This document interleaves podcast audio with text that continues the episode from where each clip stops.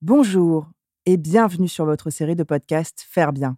Que mangerions-nous s'il n'y avait plus d'éleveurs ou d'agriculteurs? Rien ou pas grand-chose. Or, leur nombre ne cesse de diminuer chaque année. Certains acteurs se mobilisent déjà pour faire bien, préparer la relève et faire face aux enjeux de demain. C'est pourquoi, à travers ce podcast, nous proposons de partager tous les 15 jours notre vision de l'agriculture biologique, mais aussi de vous faire découvrir le beau métier d'éleveur, la génération future et tous ceux qui pensent l'agriculture de demain autrement. Au programme, rencontres, innovation et immersion. Bienvenue dans ce podcast Faire bien. En 98, euh, il y a eu euh, la première communication sur les fête. Et là, je me suis dit, euh, mon père en a rêvé, moi je vais le faire. La vache vient de façon libre quand elle le souhaite se faire traire et sans l'action de l'homme. Pour faire les avec un robot de traite, il faut être éleveur, il faut aimer les vaches, il faut avoir l'observation.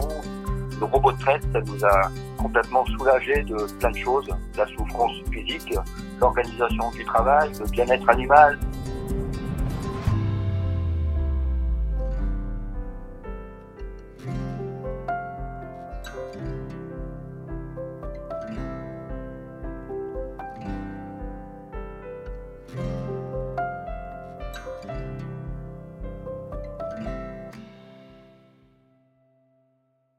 Bonjour, je suis ravie de vous retrouver pour ce nouvel épisode de Faire bien, consacré au grand geste des éleveurs.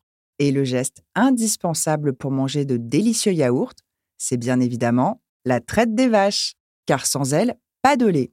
Et contrairement à ce que l'on pourrait penser, c'est une opération très technique et il y a différentes étapes à respecter.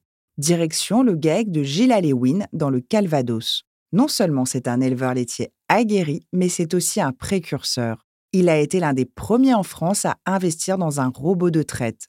Vous avez bien entendu, ce n'est plus lui qui traite ses vaches, tout est automatisé et les vaches s'en portent visiblement très bien, tout comme notre éleveur.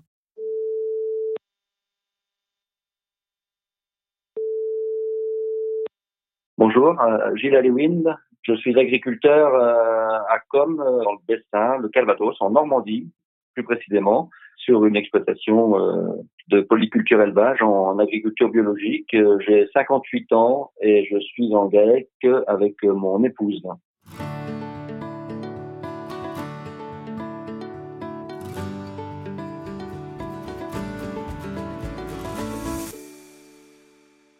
GAEC, c'est un groupement agricole d'exploitation en commun. L'activité principale était euh, les vaches laitières et la production de lait pour euh, les prairies bio euh, de chez Danone. L'exploitation comporte environ 95 vaches en tout, avec un objectif de 85 vaches à la traite toute l'année.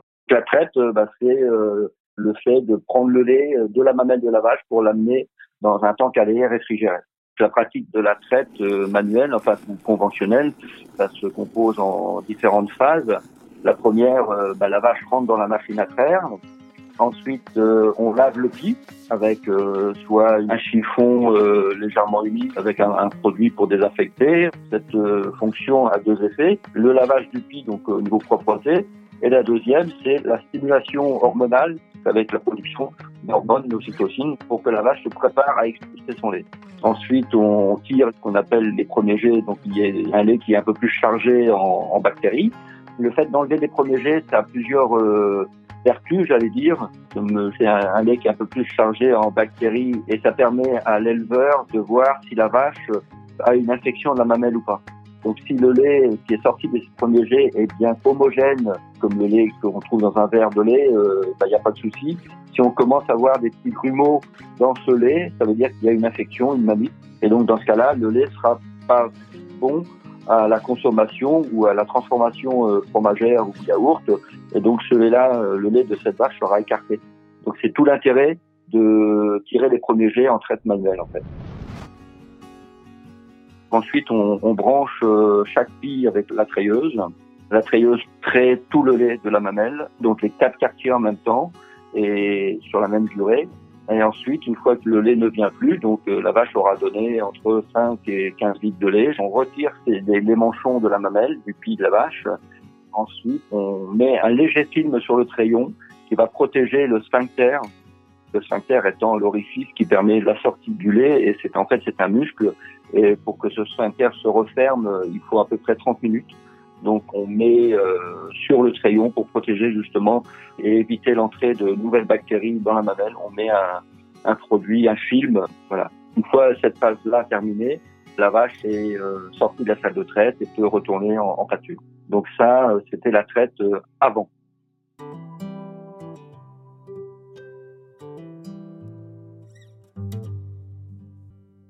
Depuis 1999, nous travaillons euh, avec un robot de traite. Donc euh, le robot de traite, euh, le principe c'est que la vache vient de façon libre et quand elle le souhaite se faire traire et sans l'action de l'homme. On appelle ça de la traite libre service. Donc c'est de la traite 24 heures sur 24. non pas que la vache se fasse faire 24 heures sur 24, mais 24 heures sur 24, elle peut accéder au robot librement et se faire traire quand elle souhaite. Chaque vache est équipée d'un ce qu'on appelle un répondeur. Donc c'est un collier autour du cou qui lui permet d'être en connexion donc avec le robot. Dès qu'elle rentre dans le robot, il y a un système de porte avant et arrière. La vache est enfermée, elle est instantanément détectée grâce à ce répondeur. Et donc le robot sait, suivant son intervalle de traite, s'il doit la traire ou pas. S'il doit la traire, il va pratiquer toutes les phases qu'on a expliquées en traite conventionnelle tout à l'heure. Donc la première phase, ça va être la phase de reconnaissance. La deuxième, il y a un système de brosse qui va venir laver le pis, les quatre crayons de lavage. La troisième phase, ça va être le branchement, la mamelle et du pis grâce à un laser. Les crayons sont enregistrés en positionnement 3D. Donc le laser va permettre de déterminer l'emplacement des crayons. Et une fois cette euh, phase-là, il va commencer à traire la vache. Donc, il va prendre ce qu'on a appelé tout à l'heure les premiers jets. Les premiers jets sont collectés et ne vont pas dans le système de collecte de lait, en fait. Ils vont être expulsés à la fin de la traite. En robot traite, la vache est traite quartier par quartier. Donc, euh, lorsque un quartier est terminé de traire, il va être débranché et on va continuer de traire les trois autres quartiers et ainsi de suite jusqu'à la fin de la traite de la vache. Alors ça, c'est super intéressant parce que ça évite des problèmes de surtraite et donc les problèmes de mamie. Parce qu'il faut savoir qu'une mamelle, c'est quatre glandes côte à côte. Les glandes sont composées de cellules qui fabriquent le lait. Et donc, en fonction des quartiers avant ou arrière, on n'a pas la même euh, production de lait. Ça peut aller du simple au double. Hein. C'est assez impressionnant. Et c'est vrai que moi, je l'ai découvert depuis 25 ans maintenant qu'on traite en traite robotisée parce que on a ces rapports d'activité dans nos rapports au niveau de l'ordinateur. Donc on connaît effectivement la traite de chaque vache et comment ça se passe en termes de temps, en termes de quantité de lait, en termes de qualité de lait. Donc lorsque l'on traite la vache, à la fin de la traite, il y a une petite prise d'échantillon et le lait est analysé en termes de qualité du lait et donc en termes de matière grasse, de matière protéique et de cellules. Alors la cellule, c'est un terme un peu plus technique, mais euh, les cellules, c'est la quantité de lymphocytes, euh, de globules blancs qu'on a dans le lait et qui nous permet de déterminer si une vache va nous faire une mamite ou pas. En traite conventionnelle, où on le fait en visuel, euh, là, nous, grâce au niveau du robot de traite, c'est calculé et c'est mesuré euh, à chaque vache. Et donc après, on a tous ces indicateurs-là sur le, les rapports d'activité, à savoir que ça se traduit par ce qu'on appelle la mesure de la conductivité. La conductivité, c'est la capacité du lait à transmettre le courant. Donc ça veut dire que lorsqu'on a un changement de qualité du lait, une vache va vous faire une mamite, dans le lait, il va y avoir plus de chlorure de sodium, j'allais dire, et qui va transmettre un peu plus facilement, donc du même coup, le courant, et donc ce qu'on appelle la conductivité. Et donc ça, ça nous permet de savoir préventivement si la vache va nous faire une mamite ou pas. Du fait qu'on est dans le préventif, ça nous permet de traiter nos vaches préventivement, donc ça veut dire quoi? Alors, c'est encore plus vrai pour nous en agriculture biologique, mais euh, ça veut dire qu'on utilise pratiquement plus d'antibiotiques et on traite les vaches avec des produits homéopathiques. Ça veut dire que la vache ne développe pas de résistance du même coup aux antibiotiques et aux bactéries. En traite conventionnelle, sans dénigrer, parce que j'ai pratiqué, hein, et ça fonctionne toujours, et il y a des façons de faire son métier d'éleveur. Aujourd'hui, vous avez des gens qui traitent euh, une fois par jour, vous avez des gens qui traitent euh, deux fois par jour, vous avez des gens en traite conventionnelle qui traitent aussi trois fois par jour et vous avez des gens qui traitent avec les robots de traite en traite libre service. Actuellement, moi, je suis à 2,5 traites. Vous voyez, je suis pas à 2 traites ni à 3 traites. Je suis à 2,5 traites en moyenne sur mes vaches euh, par jour.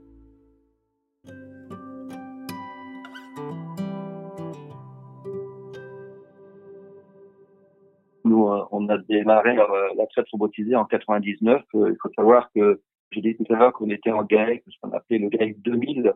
Et à l'époque, j'avais 34 ans. et, et, je venais de m'associer avec un autre agriculteur. On venait, parce que je suis en GAEC avec mon épouse, on a toujours été ensemble. Donc, on venait de s'associer avec un autre agriculteur. Et d'un seul coup, je me suis aperçu que de traire 35 vaches ou de traire 70 ou 80 vaches quand on est euh, tout seul, c'est physiquement très dur. Et moi, j'ai des handicaps euh, qui sont des problèmes de dos. Et je savais que je pourrais pas traire les vaches toute ma carrière. Et donc, euh, des fois, il faut faire de ces handicaps des forces. En 98, il y a eu la première communication sur les traite.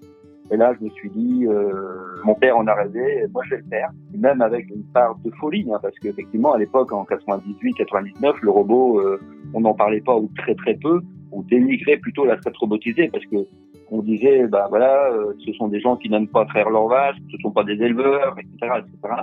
On a entendu les vertes et les pas mûres hein, sur le sujet, mais en fait, c'est tout l'inverse. C'est tout l'inverse. Pour faire les vaches avec un robot de traite, il faut être éleveur, il faut aimer les vaches, il faut avoir l'observation. Voilà, il faut être euh, avec ses vaches, euh, non pas 24 heures sur 24, mais régulièrement, parce que euh, tout passe par l'observation et la prévention. Et euh, il faut savoir qu'avec une traite robotisée, en fait, rien n'est jamais acquis. Il faut toujours être en vigilance, en fait. Il faut surtout faire attention au paramétrage qu'on met dans le logiciel, en fait. Hein. Allez dire, c'est un peu malheureux de traire des vaches aujourd'hui grâce à un logiciel, mais, mais non. Euh, le logiciel permet d'optimiser le nombre de traites, le temps de traite, la qualité de pulsation, euh, le temps de succion-massage. Euh, voilà, une grosse partie est dans le paramétrage. Quand on est en traite robotisée, il faut savoir qu'on traite aussi une vache à la fois. Donc encore une fois, un robot ne peut traire que au maximum 65 à 70 vaches. Donc si vous avez un troupeau avec 90 vaches, bah faut oublier d'avoir un seul robot, faut en avoir deux comme chez moi la satisfaction de la traite et de la qualité, c'est aussi euh, la capacité des vaches à l'accès aux robots en fait. Il faut du temps libre. Voilà, il faut pas que les robots soient saturés parce que les vaches elles se déplacent beaucoup par euh, petits groupes de deux, trois, quatre vaches. Donc quand on voit deux, trois vaches au robot, généralement c'est les copines qui sont là pour se faire traire. Nous, euh, sur les deux robots de traite, on a encore 40% de temps libre. Donc ça veut dire que sur 24 heures, on a encore 10 heures de temps libre en fait. Donc ça veut dire que les robots sont vraiment pas saturés. Hein. C'est pas plus mal, surtout dans notre système, puisqu'on est nous en agriculture biologique. Et pourquoi on investit aussi dans un deuxième robot, c'est pour permettre que les vaches sortent plus rapidement à l'herbe et augmenter la période de pâturage journalière pour que tout le monde, toutes les vaches aient le temps d'aller pâturer et revenir se faire faire plus tard. Ça permet une meilleure circulation et un meilleur déplacement au niveau des vaches et surtout moins de concurrence entre les, animaux aussi. Parce que sinon, ben, on sait que dans des troupeaux, il y a les dominantes et les dominées. Et donc, euh, si vous n'avez pas suffisamment de temps libre, eh ben, les dominantes sont tout le temps au niveau du robot. Et du coup, eh ben, les dominées viennent pas se faire faire. Donc, euh, la notion de temps libre, c'est super important.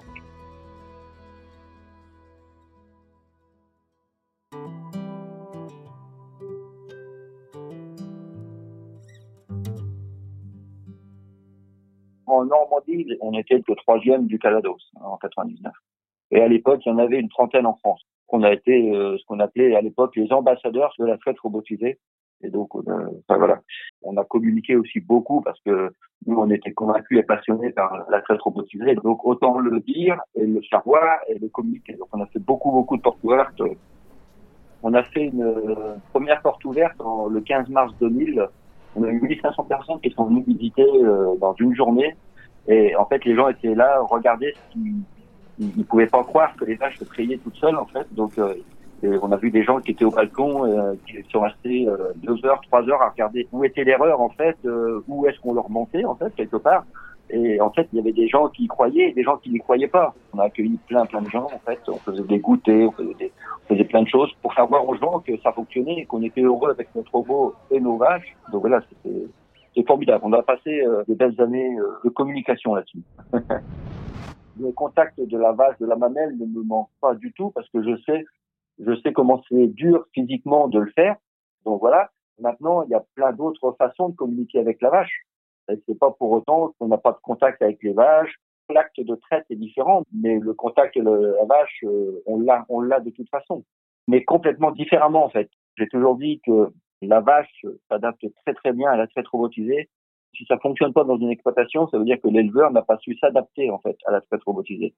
C'est complètement différent. En fait, il faut savoir que la vache elle va à son rythme et il faut pas vouloir lui imposer ton rythme du matin et soir. C'est pas du tout ça. La vache, faut la comparer à une vache qui a son veau avec elle. Et le veau, c'est lui qui va décider d'aller téter quand il a envie. Et quand il n'a pas envie et que la vache a envie de se faire traire, et eh ben, elle va meubler, et elle va appeler son veau et elle va lui dire, ben, maintenant, il faut que tu viennes me, me, me traire, en fait. Et eh ben, avec la traite robotisée, avec le robot, c'est la vache qui décide quand est-ce qu'elle veut se faire traire. Donc moi, je considère qu'en termes de bien-être animal, il n'y a pas photo. Et j'ai toujours dit, d'ailleurs, que le robot de traite a été le facteur euh, de réussite de notre association parce qu'en fait, ça nous a complètement soulagé de plein de choses. La souffrance physique, l'organisation du travail, le bien-être animal. Et je regrette pas parce que ça fait 25 ans et je suis toujours les vaches, alors qu'aujourd'hui, euh, je suis à peu près sûr que si on n'avait pas fait le choix de ce type de traite, aujourd'hui, il y aurait certainement plus de vaches dans l'exploitation.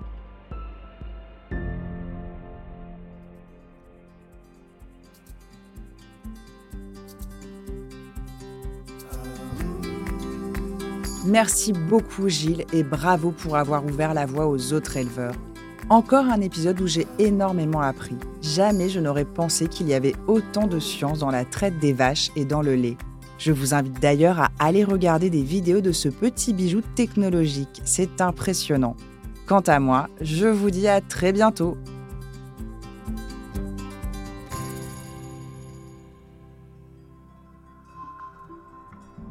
Vous avez aimé ce podcast?